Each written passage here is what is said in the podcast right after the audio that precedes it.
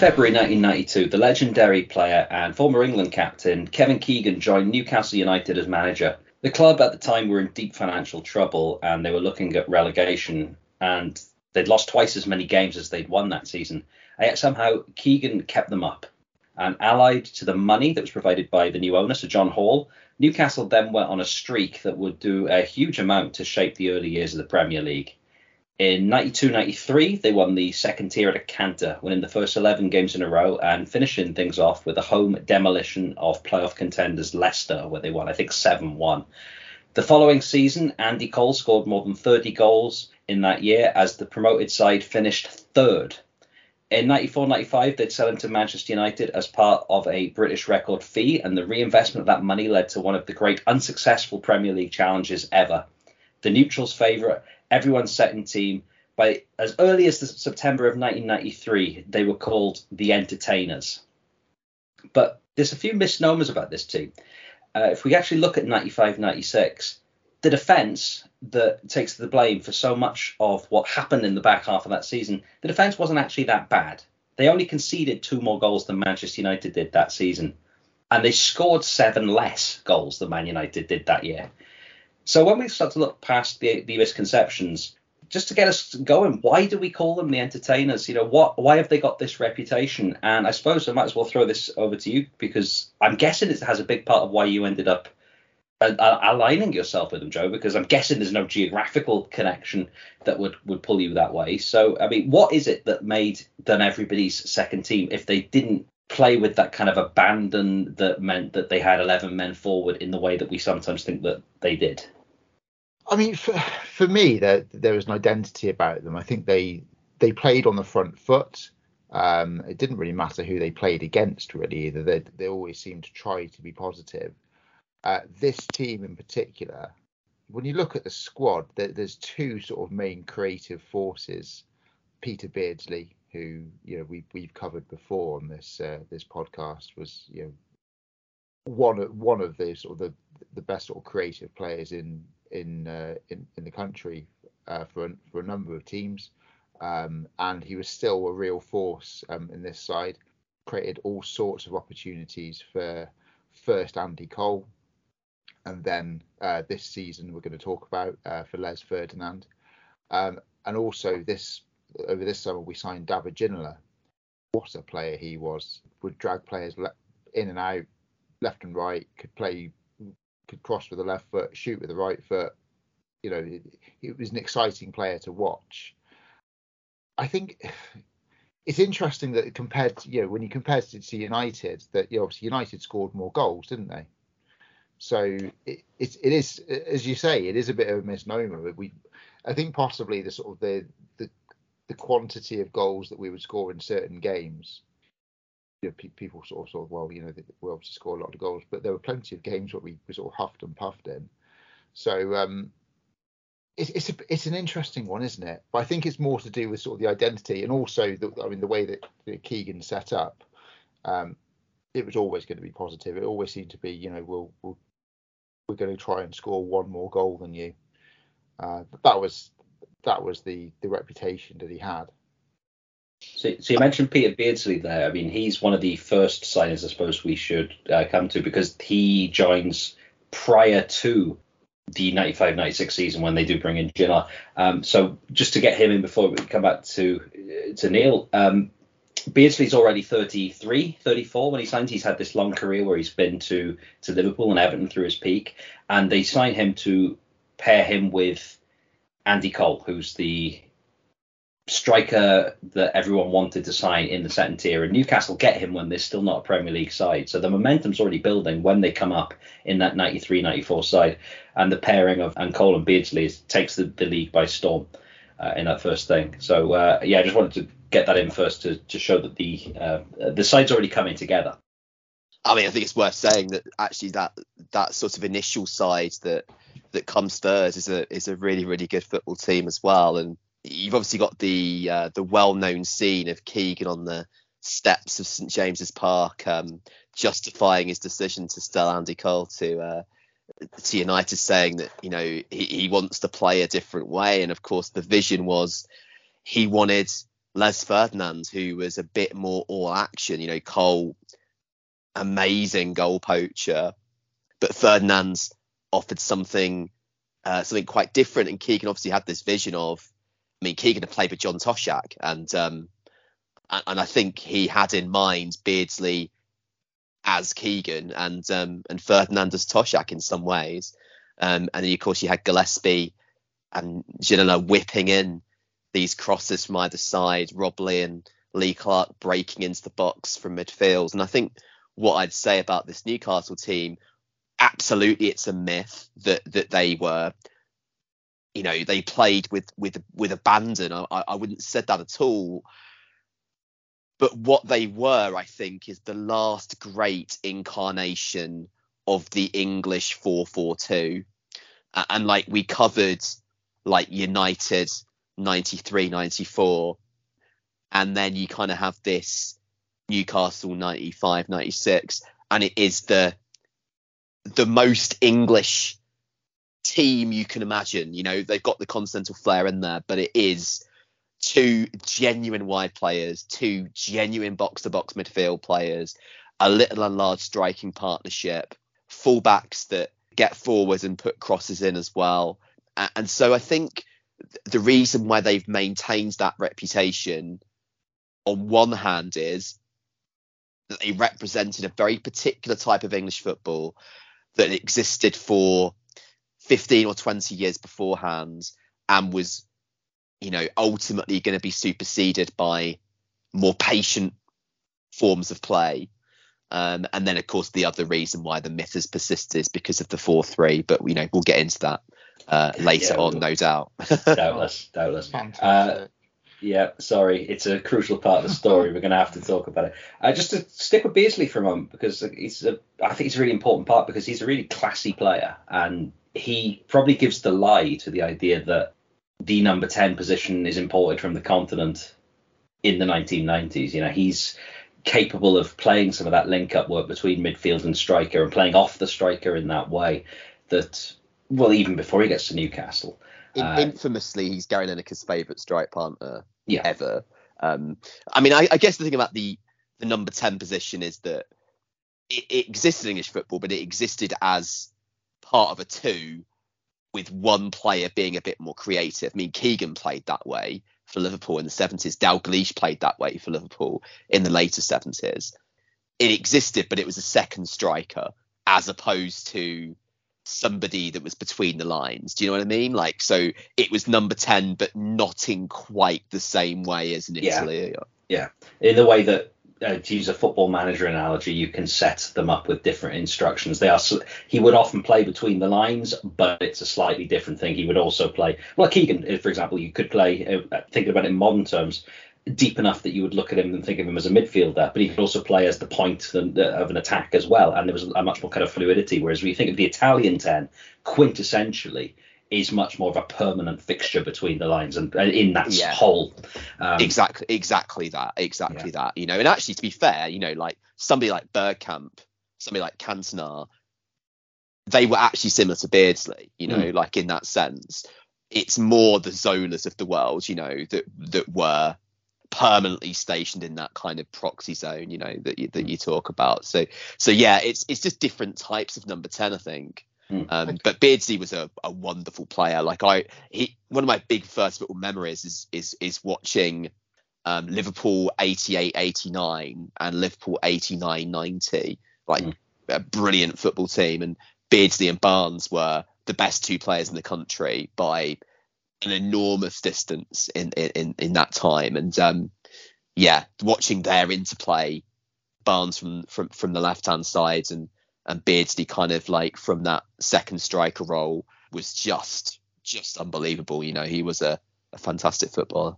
I mean, you've also it's, also worth bearing in mind. You've already mentioned that Lineker said he was he was the best strike partner he ever had. I don't think there's any coincidence at all that both Andy Cole and Les Ferdinand had their best seasons in English football playing next to him. No, quite, quite, he, absolutely. He's, he, I, I think he's surprisingly underrated um, at, at, this at this point in his career uh, for what he did for those two players. Because I mean, Cole was you know, for for all all the the trophies that he won at Manchester United, I don't think he was ever seen with the same sort of level of you know, sort of invincibility that he uh, that he had at Newcastle. Ferdinand obviously played the following season alongside Alan Shearer uh, for stretches of it, and then when he went to Spurs, I don't think he was ever quite the same, quite the same force that he was. So I, I think Beardsley's role in this in this team is is crucial, really. And actually, you know, I'm sure we're going to come on to the arrival of Tino Asprilla um, later on, and oh, yes. how, how how that you know, there's there's this idea that Asprilla Asprilla's arrival derailed uh, Newcastle in, in some respects, and, and how true that is is you know I'm sure, I'm well sure we'll, well we'll get to a point, yeah. but um but yeah Beardsley certainly in the first or two thirds of this season was crucial to the way that Keegan wanted to play. Speaking of the way that Keegan wants to play, I just want to go back to the identity thing that you were talking about because there's two things that I I love about the the team, and I think they really bring that home. One is that two not only box to box midfielders, but really forward looking midfielders, I think it's fair to say, in the centre of the park in Rob Lee and Lee Clark, uh, both more likely to pick the right pass than necessarily kick somebody up in the air. Although Lee Clark had a spiky side. Uh, and then the crucial thing, I think, is certainly by 95 96, the entire back four had started out their career as attackers. And I don't mean the way that all professional footballers are attackers when they're 12. I mean they were all strikers in various kind of youth systems until the age of a year or so before they're actually put into this side. So they're all, in a way, I suppose, the way we think of football playing centre backs now. So although in some senses the, the Keegan is the anti footballing coach from a modern perspective because there was a complete lack of system in the in the way that we might think of it in the 21st century. At the same time, that's quite forward thinking. Defenders who are first and foremost passers. I don't know if I'd say there was no system. You know, like what he was playing was like a very familiar, you know, very familiar British system that existed for for a long time, and you can draw a straight line from Keegan's Newcastle to Kendall's Everton or or Dalglish's Liverpool or you know, or probably, you know, like the Villa side of the early 80s or the Forest side of Brian Clough, you know, like it was a a footballing 4-4-2 and that was something which was in the you know, the DNA of English football and and that was a system where the more progressive teams played it as a quick passing progressive type of system and the less fashionable teams played it as kick and rush. And it was one of those things where essentially English football was divided into, you know, the haves that, that played a, a footballing 4-4-2 and the have-nots that played a an efficient version of it. Um, so I think it's one of the things about Keegan is that you know he's kind of remembered as being some kind of tactical dunce because of what happened with England, but but I, I think that's a little bit unfair on him. You know, like um, he just just like we talked about with Dalglish last week. Actually, you know, he was a obviously incredibly intelligent footballer. Like I remember growing up, um, having lots of videos of of sort of 70s highlights and what have you that you could buy down Woolworths. had loads of videos of 70s Liverpool games on, and um, you know, Keegan was an absolute genius of a footballer, and mm. and and you know, like I don't think you can take a man like that and say that he just basically picked a team and put it on the pitch. Like that's, I think that's really unfair on him actually. Um, so, but, but, what does seem to happen is that when he does change the personnel in that 4-4-2, there seems to be very little sense of how changing the personnel actually is going to change the team. Um, then maybe we can come on to that a bit later on when, uh, when when we do get to how results turn in the second half of the season, perhaps. Uh, because they do it, things as we know do do go wrong, and uh, it uh, it does come after moving some of those kind of parts around. I mean, I guess I, it, it's always a mm, yeah. thing, isn't it? Like you can managers tinker, don't they? You know. Mm.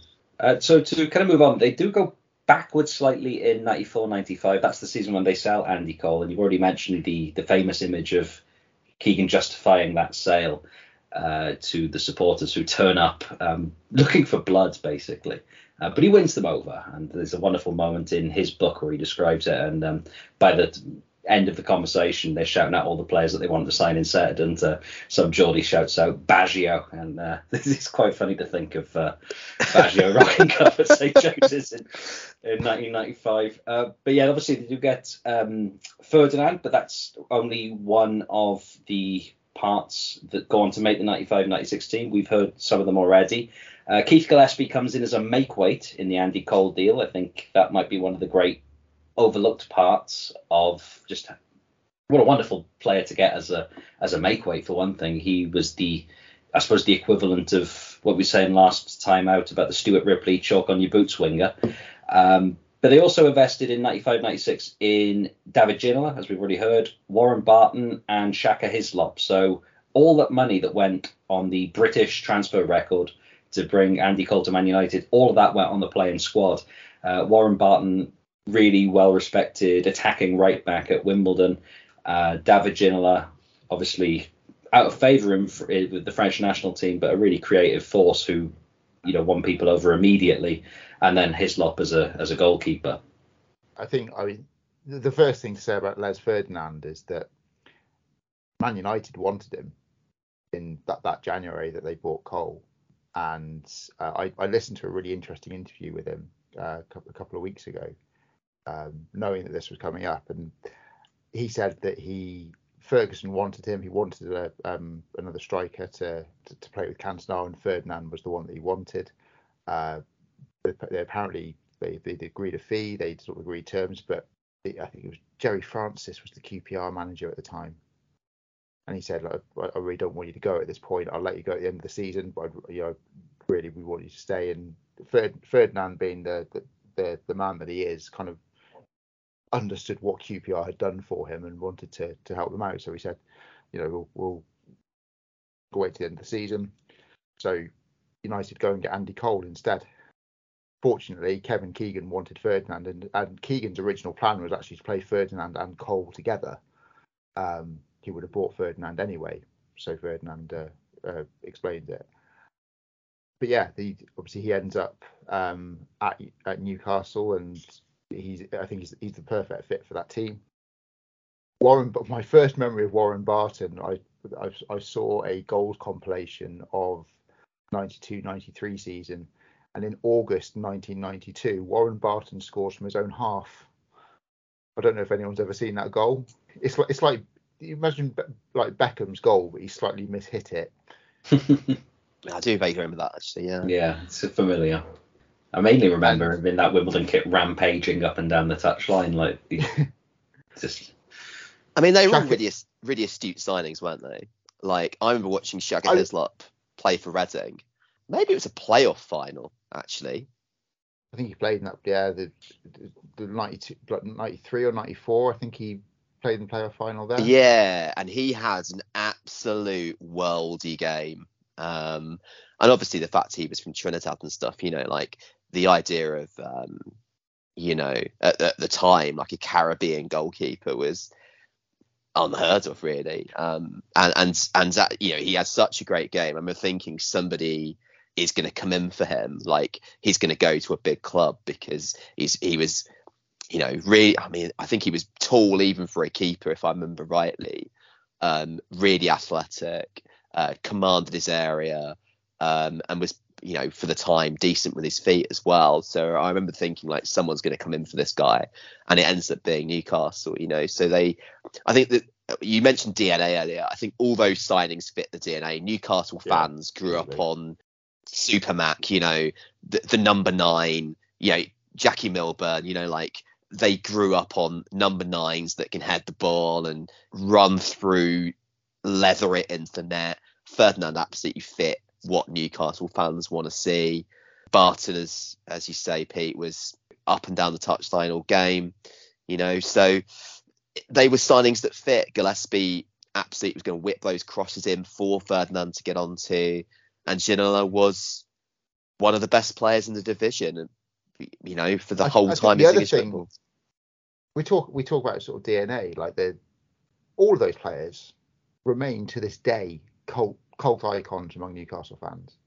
Like Shaka Hislop, you can't think of his name without thinking of that kit or one of those two kits. There's the blue there's the blue one with the um, the shark fin in the middle, the Newcastle brown ale in the middle, and there's the orange one with the Newcastle skyline. Um, and they're, they're, they're both him sort of in this ridiculously oversized shirt.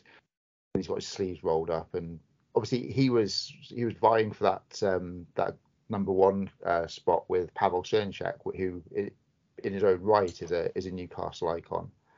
Barton is Barton's a Newcastle fan now. He he, he, he follows them everywhere. Um, Ginola still talks about it. Uh, you know, only had two seasons at Newcastle, but you know, still, I, I think it's fair to say, and he, he's played for both of your teams. But I think when you think when you think of David Ginola, you think of him in that in that black and white shirt. He's incredibly fondly remembered at the lane as well. Like he won Footballer of the Year for us, um, and he was yeah. really the the only the only bright spot in the otherwise very depressing George Graham era. But but um but but yeah, no, like absolutely, like he was at his peak at Newcastle, and and the things he did in those two seasons, you know, uh, were absolutely incredible. I mean, I watched you know the season highlights for, for, from 95 96 and there's actually a game at white hart lane where he absolutely like ruins Dean Austin's career in the space of about five minutes. Like just sort of, you know, sort of turns him in and out about four times and then smashes it past Ian Walker. You know, and that's after we've gone one 0 up with like a very fortuitous Chris Armstrong goal. Um, there's a there's a goal that he scored the se- the following season when we were, we were playing in the UEFA Cup um, against Ferencváros, and it's so, it's so niche, but the the memory is burned into my brain because it's such an incredible goal. Um, takes a corner on his right thigh, bounces it over his left thigh, tees himself up and smashes it into the top right hand corner. It's an unreal goal. There is some really grainy footage of it on YouTube somewhere. Like that that's my little little treat for you if you if you've never seen it before. Unreal. That's what he could do. Oh, he was. I mean, he could he could produce something out of nothing. You know, I mean, and even his sort of you know just his his day to day play. You know, like he was he was able to to go both ways. I think people that defended against him. I remember I think Sol Campbell saying the thing about Ginola was, or maybe it's Gary Neville actually as well. Like the thing was he was so big. You know, like it wasn't just that that he was incredibly silky. He was six foot two, broad incredibly strong. So he could basically do you with the fact that it, he's got all the step overs in his locker and everything. But he was also like impossible to knock off the ball if you were a fullback because he was bigger than any fullback was at that time. Um, and you know, a physical match for a lot of centre halves. So that that was what made him as, as dangerous as, as, as, anything else. You know, it's quite funny. um, he was he was a big game player as well, like a it, it, once again, the, the uh, I think he, he, scored in that Liverpool four three, and he also um, he scored the I think it was it was the second goal um, against Manchester United the following season when we won five 0 like when the game was still broadly in the balance. And again, exactly as you described, he basically puts Gary Neville on his arse, cutting in from the from the left and um, curling into the far corner. It's it's unbelievable that he didn't play more for France, really. And I know I mean, yeah. there are actually problems. Like him and him and Cantona are both massive losses to the international game as far as I'm concerned. But yeah, it was it was an in, infamous incident where Ginola tried to play some sort of Hollywood crossfield pass against Bulgaria and he got intercepted. They went down the pitch and scored, and France didn't I mean, qualify for totally, totally on brand, absolutely, yeah, on brand. Um, it's quite funny though, like because uh, like like recently, uh, like they put Ginola back into FIFA as a uh, as a hero card, and and he's one of the best cards in the game. Like when you kind of like uh, you you start the game, his card is one of the best. And lo- like lots of kids that didn't grow up um, seeing him play, like have said to me, like, is he was he really that good? And it's like, no, no, he was good. Yeah. like, tr- tr- trust me, he was he was that good. Um, because of course he's maybe, I mean, like the thing if you if you didn't grow up in the uh, grew up in the 90s, then, then you wouldn't have seen the guy play. And, and he's not sort of, I guess, as big a name as some that have come afterwards. And so uh, it's one of those ones we have to say, right, just go onto YouTube and look at the highlights. Yeah, like he was good. Just don't put too much of an emphasis on tracking back.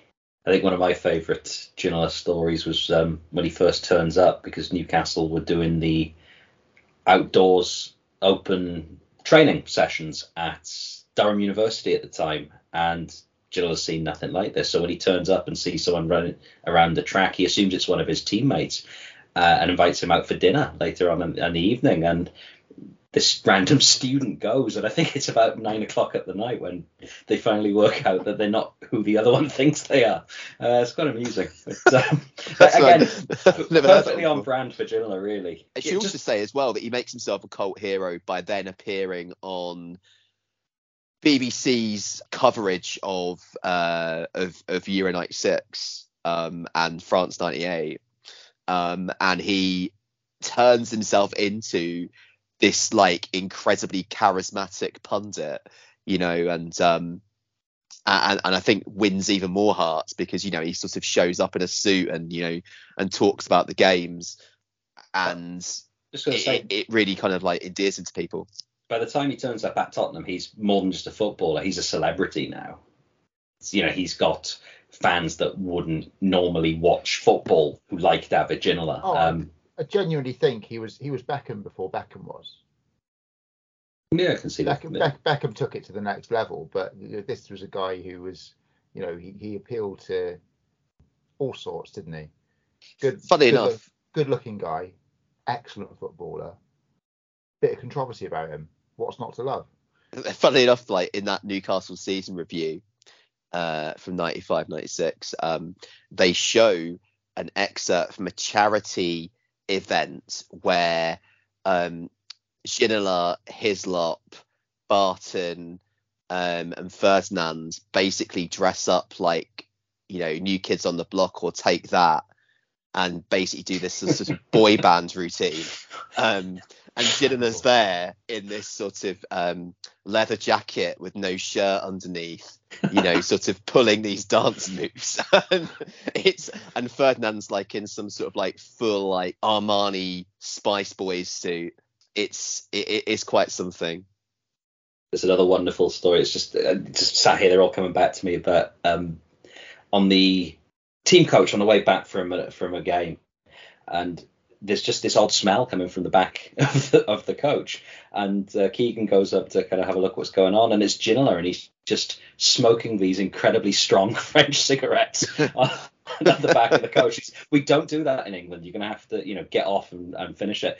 Um, so he just gets off and kind of languidly sits at the side of the the, the lay-by, just smoking his gawa or whatever it was. And the rest of the team are waiting because they're going to, it's the 90s, so they're going to get fish and chips on the way home. They're waiting for David Ginola to finish.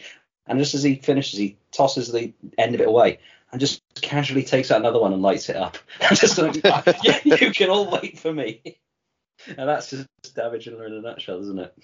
To change tack slightly, because I think we could do Ginola all day and there'll be plenty of games to talk about when we come to think of the season in a bit more detail. uh, anyway, uh, one of the things Keegan said that he didn't have, uh, we've touched on this a bit with with Hislop Jack. He always said he didn't have a great goalkeeper. You know, thoughts on that? I mean, obviously there were those two vying for it. I mean, Hislop's the goalkeeper until into December, I think, and then he gets injured, and Srnicek takes it until I think sometime the following season. I think he gets the number yeah, one shirt back. I, I think it's fair to say I, I think they're quite evenly matched. I think they're they're they're they're of a similar standard. Um, you wouldn't put them at the level of you know a Schmeichel or a David Seaman or even a Tim Flowers at this point. So that you know they might be sort of in terms of the rest of the league, they're probably middling. You could have probably swapped them for you know any of another ten in the league at that time, and you know I'm not sure we'd have been any stronger. But the, I, I think it, it, it's a strange thing in Newcastle. Like both of those players are revered without actually being, you know, absolutely brilliant. I think it was it, it, they obviously both bought into the the actual pro- projects and their personalities within the team were were sort of considered important parts of the squad. But I think I mean I think it's it's fair from Keegan. I mean, although I mean looking at that side, we remember the team there's not that many superstars really. I'd say that season, you know, Ginola and Ferdinand are, you know, without doubt the best two players in their position that that that year. Beardsley is obviously sort of, you know, a world class and a, and a legend in his own right. But I'm looking at the rest of the squad. Rob Lee obviously becomes a, a, is an excellent player at this point. The defence is, you know, again, are there other players from any other team that I would probably swap and have? Yeah, absolutely. So I, I think it is a team that becomes greater than the sum of its parts, and I, in some ways, maybe sort of, I think Keegan blaming the goalkeeper is probably a little bit harsh on them because it's not the only area where you could say you know, maybe we could have been better. But yeah, yeah, they're not bad, but they're not great. I'd say. I think you know you have to kind of look at it and the fact that that Schmeichel was just levels and levels above any other keeper in that in that league, and Keegan's probably looking at, at that statement. I mean, essentially, like Schmeichel and Cantona win United this title, and if United don't have Schmeichel, they don't win this title. And I think probably that's what that's what leads Keegan to make that statement. If he had Schmeichel in goal, Newcastle probably win that title. You know, like yeah, Hislop was a great shot stopper. Srnicek was brilliant coming off his line. You know, he was a, a you know a real pioneer of some of the sweeper keeper stuff that we we see much more often nowadays. Um, but yeah, they are both prone to, to being a little bit erratic. But um, you know, I think the thing is as well is that we can't. I mean, you have to look at it in, in, in context of of where we're at the time. Um, if you look at the the Blackburn side, we about last last week, um, you know, it's not full of inverted commas superstars. If you look at it from a modern perspective, you know, but but yeah, I mean, Rob Lee was arguably the best midfielder in the country that season, and really, if it weren't for the fact that England's midfield was so much nailed on in Venables' mind, you know, if you were purely picking on form, Rob Lee would have played for England in the year '96. Like, no doubt about it. Like, he was absolutely you know, at his peak this season. And I think he can probably count himself very unlucky that he didn't get more England recognition um, th- than he got. So, so yeah, like if you kind of stack it up, it, it doesn't look like in some ways Newcastle was full of superstars. But if you look at United's team in 95 96, it doesn't look that way either because the class of 92 are very young in their careers and you're basically relying on Cantona and Schmeichel. You know, um, I seem to remember when we did that special about like you know how they rated GQ rated the uh, the top yeah.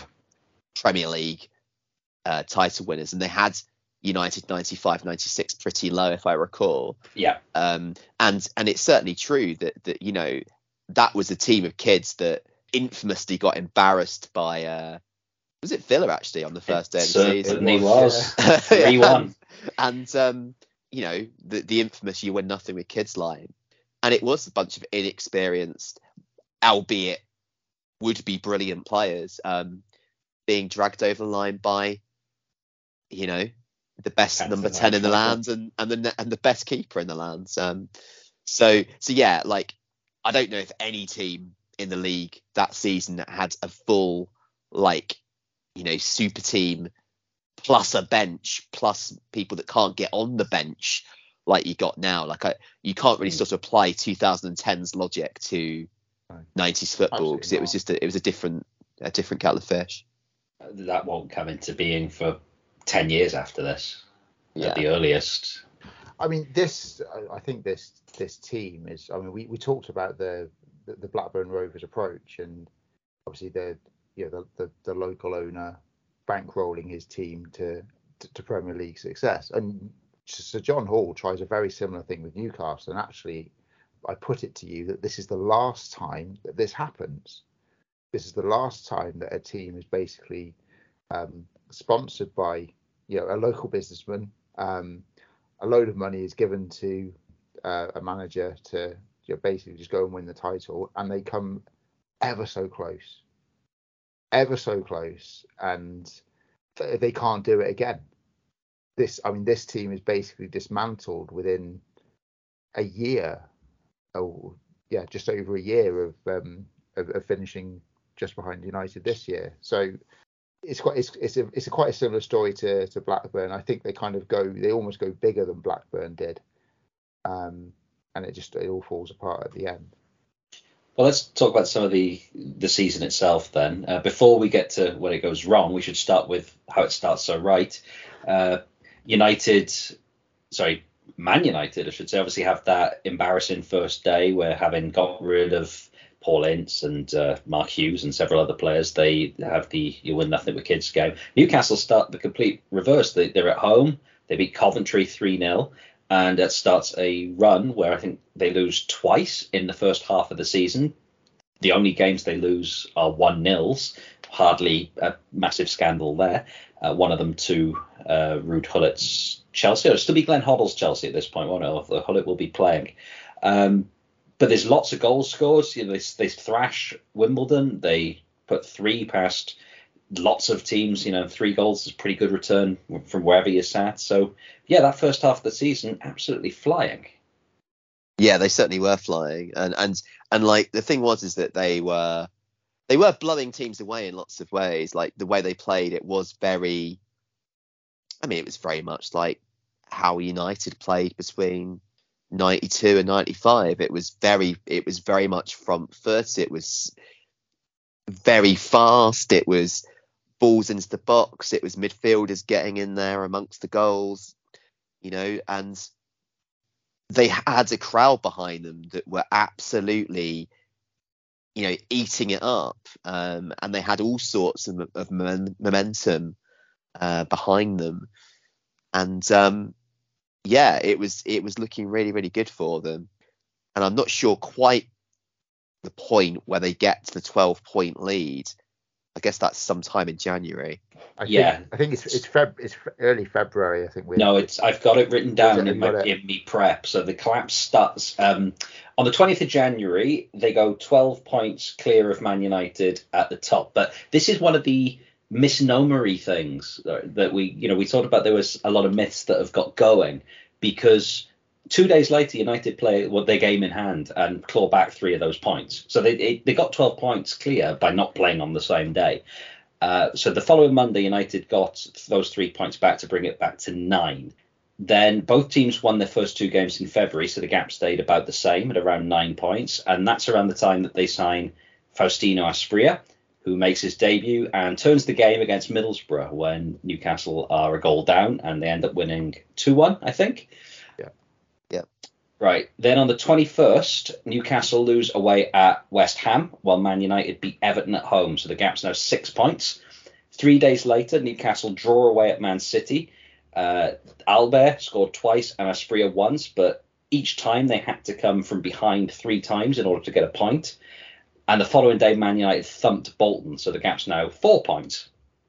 Next up, then, Newcastle versus Manchester United at St James Park, and if the Red Devils won it, they'd be one point behind. And I think this is the game that's gone down really as the the momentum swing game. Uh, Man United win 1 0. Uh, Schmeichel has a blinder. Eric Cantona gets the goal, as he so often did in those 1 0 wins, and the lead is all but gone at that point. It's, it's the West Ham game that's really damaging because there's no way that West Ham team at that time should be beating Newcastle 2 0. You know, like obviously, like, yeah, as you say, the United game is the real heartbreaker because Schmeichel basically saves one on one from Ferdinand's time and time again. And then it must have just been so draining to know that you had that many chances and the best goalkeeper in the world just just basically was otherworldly on that evening and then Cantona has had that aura about him that season as well, and and and it sort of starts to look like it's not going to be your year. But but you know that's the thing with with title chasing teams. Like when you drop points against West Ham, when you drop points against a really poor Man City side, uh, that's never going to end too well. I think it's just the number of points we drop in a short period of time. Like we as you say, we, we basically go all the way through to the start of December, only losing once, and then, you know, within go on a run where we we lose four out of six, and it becomes you know five uh, sorry five out of eight. Um, yeah, the, the West Ham game is things that I mean that that ha- it happens, doesn't it? It's, it's how you pick yourself up from those from those sort of uh, setbacks that defines whether you're a you're a champion or an or an also ran. I should just point out quickly before I let you carry on, Joe, that in some ways the West Ham are a team on the up. This is Harry Redknapp's second season, and I think we're going to do Harry Redknapp's West Ham at some point. Uh, the Man City one is the one where, you know, as you as you say, how they pick yourself up. A, a draw against a team who are going to go down. You know, Man City are going to get relegated this year. I've got a funny, I've got a funny feeling that this was, this game was slightly overshadowed by um, Asprilla sort of appearing to headbutt Keith Curle, and uh, and somewhat getting away with it. Um, and it was cited as, as, a bit of a distraction at the time, but I mean, we, we talked about um, Asprilla and um, and Batty coming in because obviously these are the two players who come in sort of midway through the season. Uh, at the time, I mean, they seemed like pretty. I mean, Asprilla had been sort of causing all sorts of problems in Serie A for for Parma. Um, and again, he's still remembered on uh, on Tyneside as a, as an as an absolute icon. He's Batty. Batty's the interesting one, isn't he? Because he he he doesn't really fit into this system. Like he's obviously a, def- a more defensive minded player. I can understand why he was brought in. Like he's he's he's won two championship medals. Well, he won one and then gave up the other one because he was injured for most of the Blackburn one. But he's played in in two sort of championship winning sides. But he, you, are right. He doesn't really sort of fit in this in this side. He's not sort of that progressive. He's not always sort of forward thinking and so he's, he's not quite he doesn't quite slot into this team in the way that you would you would hope.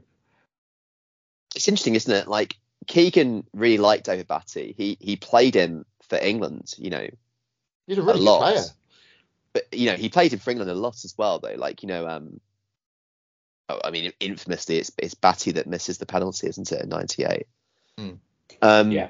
And I think the thing is, is that to me, like Lee Clark was was really important to that Newcastle team because because he was local, and I think there's a really powerful momentum driver when you have a local boy that's playing well for the side that's going for the title, and Lee Clark kind of giving up his place to David Batty.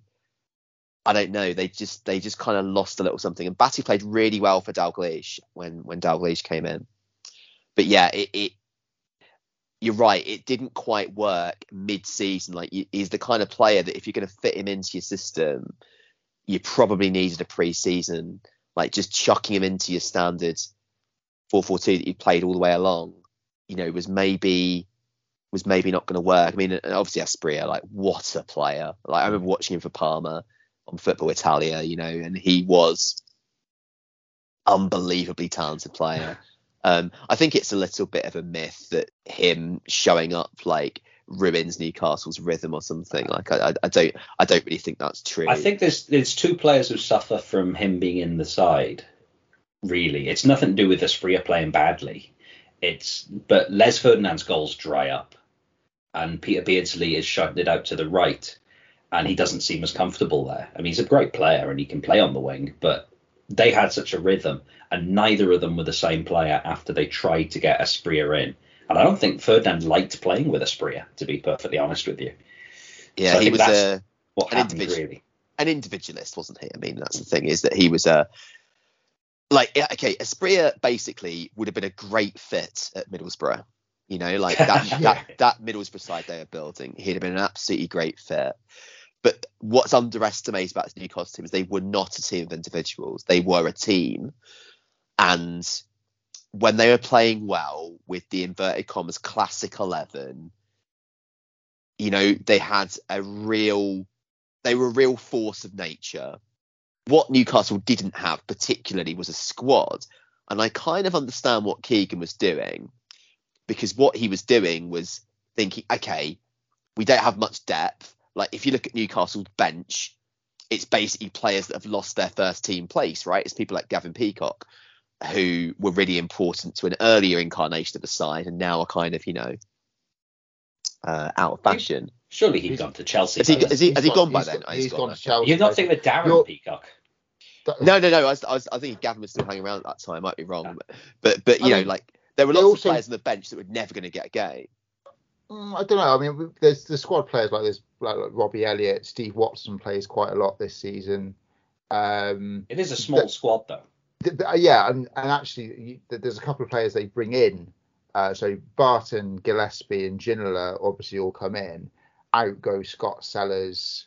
Ruel Fox goes to Spurs, I think. He right? does, yeah, he Yeah. does. And, I mean, it's uh, interesting 'cause- Marc Hottiger um, was our was our right back, and he I think he goes to Everton. I think.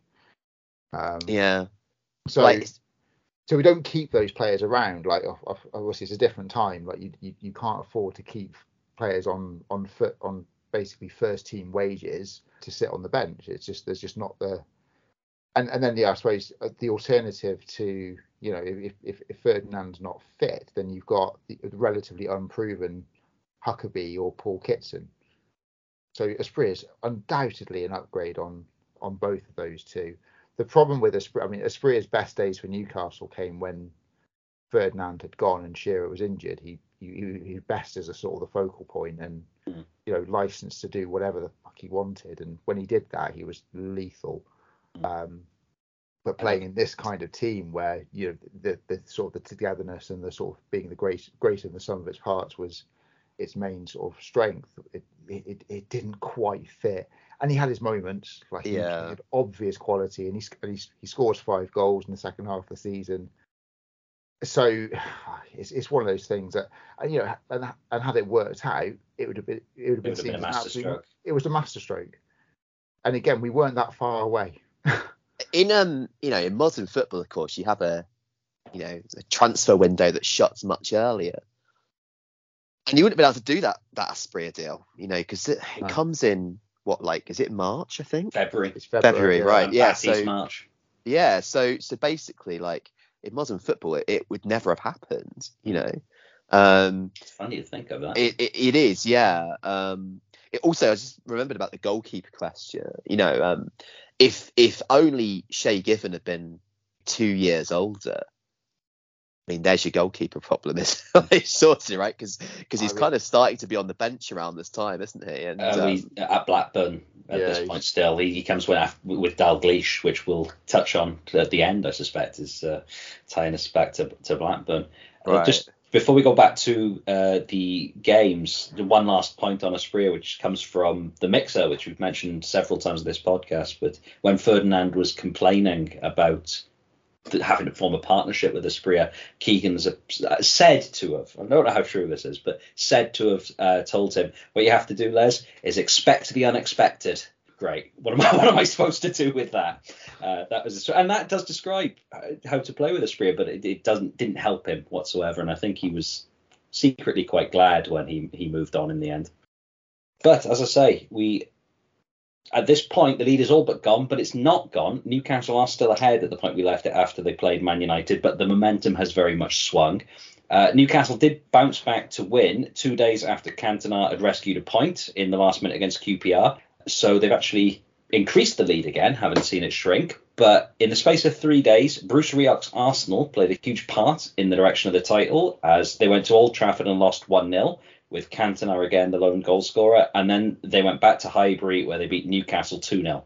Finally, Man United were on top on goal difference, and Newcastle's next game was against Liverpool. We all know what happened there. I mean, I was 10 when this game was played. I'm 36 now, and I swear I can. Every now and again, I can hear Martin Tyler screaming, Collymore closing in. And it just sort of echoes around, and I can remember it. I can remember Keegan collapsing on the advertising hoarding, Collymore running away, I'd watched that game and I was convinced we were going to do it. And it's it was the most probably the most crushing moment I can think of as as a football fan. and with Uh, Keegan having such Liverpool associations as well, um, Yeah, you know, it, it must have been incredibly difficult for him, you know, to sort of. Uh, it was at Anfield, wasn't it? it was at Anfield. It yeah. was, so yeah. I mean- yeah, for, for him to go to Anfield and you know, and and suffer that. I mean, that must have been incredibly difficult for him. But I guess for Liverpool, you know, they saw themselves at this point as being in that title race or on that, you know, at least with an outside shot of it, um, which is why they played so hard. I, we led twice. I mean, Fowler opens a scoring early on, and you think, oh god, it's all going to go wrong. But up, within 15 minutes, we're we're in the lead. From memory, Asprilla's goal is kind of like a, a breakaway, and he, he he basically lifts it over the keeper. It's it's the coolest finish, um, with an hour gone, and to put us to put us three one, uh, sorry three two up. Fowler had just scored, and within a couple of minutes we're back ahead. Asprilla's just just done what he likes, and um, and at that point you think that's it. We've we, we've got this in the bag now. There's they they can't come back again, surely. And then you, I just I just remember sort of the last sort of five minutes of of normal time and then injury time. There was just more and more pressure on us, and that's when you you sort of get a bit you get a bit anxious and a bit a bit worried, and then uh, we all know how it ends now. Pete, you put the link in. Um, so the the full the full game is on on YouTube somewhere. Um, I couldn't bring myself to watch it because I know how it go. I know how it goes. there's a, there's an inevitability about it, isn't there? Watching it back now, um, I think the thing to kind of remember is that Premier League broadcasting was still fairly young. We hadn't had classics like this on Sky, and it was just some random Wednesday night. It wasn't like in the usual kind of slot. It was just just to happen to fall that way, I guess. And then all of a sudden you just sat there, and I'm not much older than you, and sat watching the most breathless game I think I've ever seen. Um, just an absolute spectacle. Um, John Barnes rolling back the years on the one hand, and Peter Beardsley doing it on the other. Um, I, th- I suppose the main goal that I remember really is Ginolas to put Newcastle ahead, and then just that last few minutes, and just as I said, the, they were the neutrals' favourite team, so I was back in Newcastle. I mean, I wouldn't have been as devastated as you, obviously, but I, I felt like Kevin Keegan when when that goal went in. I was almost slumped over my own little imaginary advertising holdings in my front room. I mean, I, I genuinely think that was the moment that it broke Kevin Keegan as a manager. You know, he, he's not even in the job a year later. Um, he's he's never quite the same after that, and obviously he has he has his meltdown on on local radio shortly afterwards, and uh, He's just a really emotional guy, I think. And, what and made quite- him such a great player, and and Ah. what what made him such a sort of cult figure as a manager? That he, he wore his heart on his sleeve. He, he, you know, he genuinely he wanted to win this so badly for Newcastle, not because it was his job, but because he really wanted to win it for the club. Um, and what think- you know when he walks away from those jobs you know he walks away from newcastle he walks away from england he didn't really need to uh, in either situation he was in no danger of being sacked um I think when he when he walks away from Newcastle, we just thumped your lot. yeah yeah no We, ju- was, we it- just beaten Spurs seven one.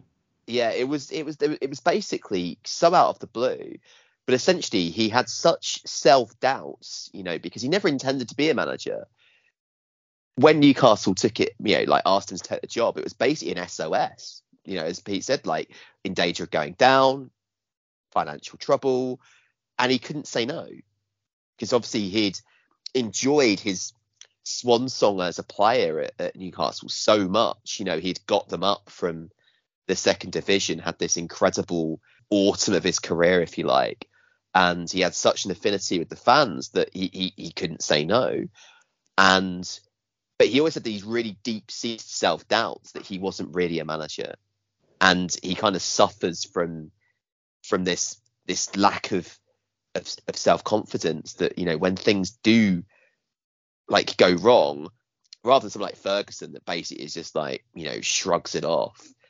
Keegan goes into real bouts of complete existential dread about the whole thing. And as you say, it, it you could say it starts here. I mean, but he, if I remember rightly, like when they were in the first division, he threatened to walk out at one point. Yeah, because they they wouldn't give him the money for a transfer or something like that, and he and he and he threatened to go.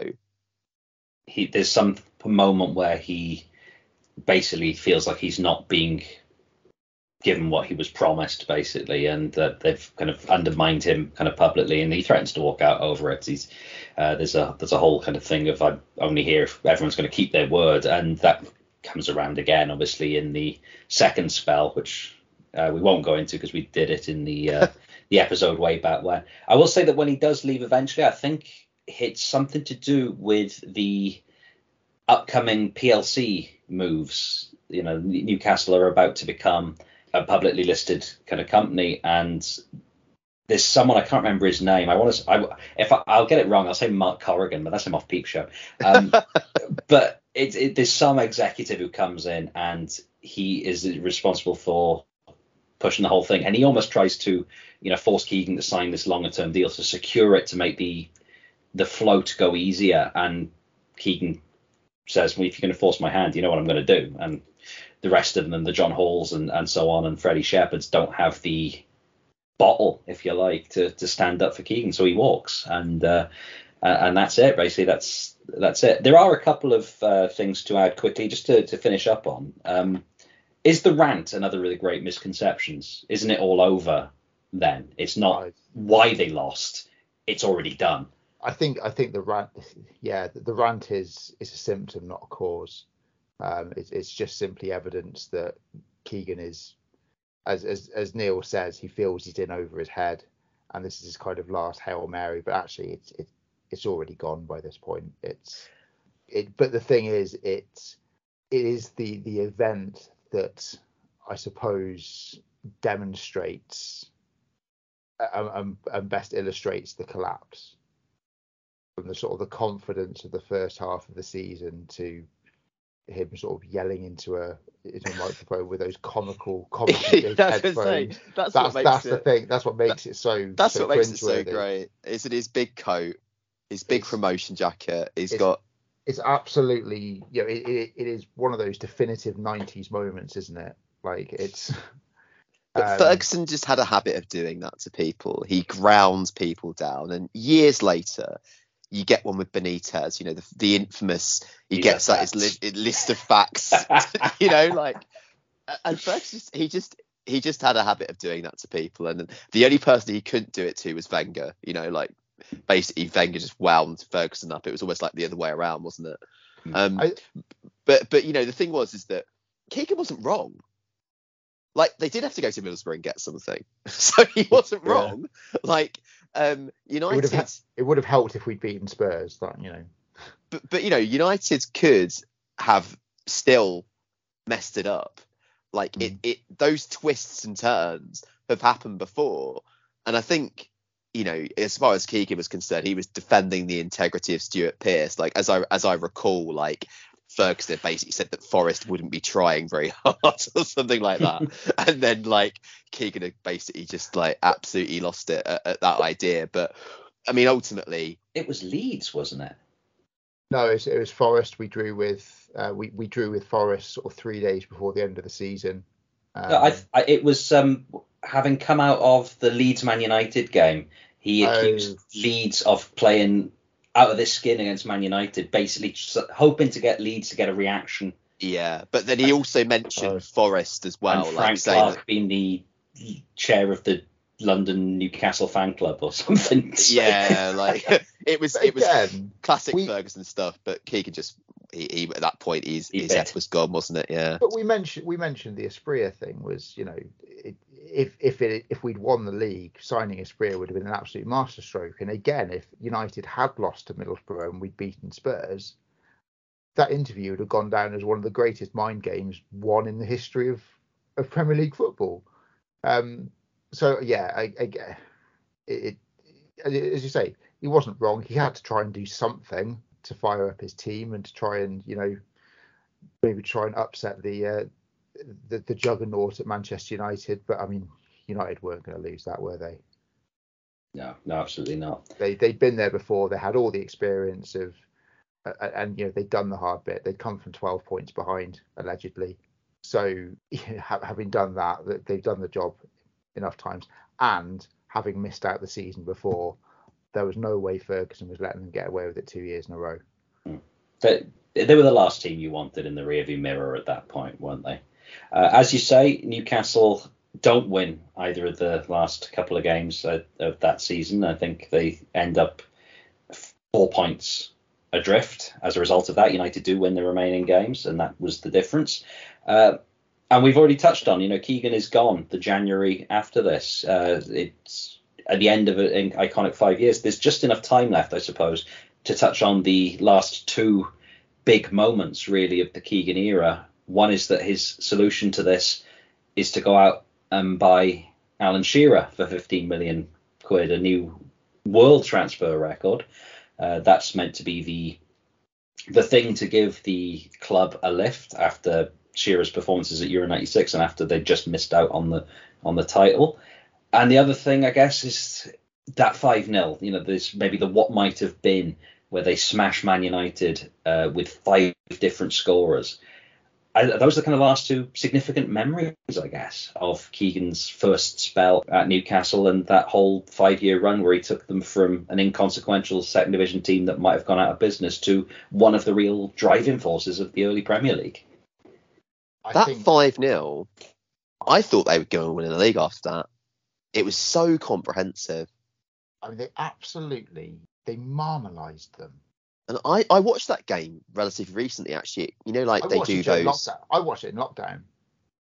Yeah, they do those like classic games, don't they? On yeah, sort of Sky Sports One in the morning, right? And sometimes like, you know, getting ready for work, and like I just stick, you know, stick it on, and there'll be a game on in the background while I get ready for work, and uh, and frequently it is a night is classic, and uh, I remember being of like, you know, missing the train because I was watching this game, like, because it was that good. Uh, but they really were so impressive that day, and I can't think of many times when United got humiliated that badly in that in that time period. You know, like maybe maybe Southampton with the, you know, we it's, can see the shirts, or you know, the, Villa, the, the Villa three one, yeah. But otherwise, I mean, you know, I can't I, think of any time they got humiliated more there's some really iconic moments in this game. Uh, by this point, they've worked out how to kind of accommodate Batty because I think at this point they realised you know, they they need a they need a defensive midfielder for certain games, and that there's I think this is the game where um, Nicky Butt meets David Batty and uh, wishes he hadn't. Um, and then the the Philippe Albert chip I think that's one of the most iconic moments of, of, of 90s football, bar none. Like it's it is glorious, and he, I, I never get tired of watching it. You know what's coming, and it's still brilliant. Yeah, Albert was just a a fantastic player, wasn't he? Like, he was ahead. He was ahead of his time. I think. I think he was. He, I, I think he, he'd have. It, he'd have he'd have fitted right into. Premier Imagine him playing right for now. Pep for Pep City. Imagine him playing for them. Um, but but you know, it was almost like ahead of his time, but also behind his time. You know, because he was a classic sweeper. Like mm. if he'd been playing in the seventies, it'd have been a you know he'd have been Beckenbauer. You know, like as a flat back four, like central yeah. defender, like maybe not ideal in some situations, but Ed, Eddie Howe would have made Eddie Howe would have made him a.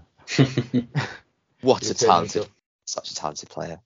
Yeah and uh, you know the, the, the goals that are scored. I mean, they, there's Ginola scores. Uh, I've already mentioned that. Ferdinand, Shearer, Albert. I forget who scored the first one. Peacock. Was it? Oh, Darren Peacock from the header. Yeah. Mm. Um. So yeah, all all different types of goals, but but United didn't have an answer for it. Weirdly though, it um it's easy to forget that we, we played them a few weeks earlier in the Charity Shield and got absolutely smashed 4 0. Mm. Um, and there was a feeling in the dressing room that you know we we got to go back and and and show what we're made of because that wasn't it. But yeah, there, there was. I, I, think as that season wore on, it was ob- it, something was amiss.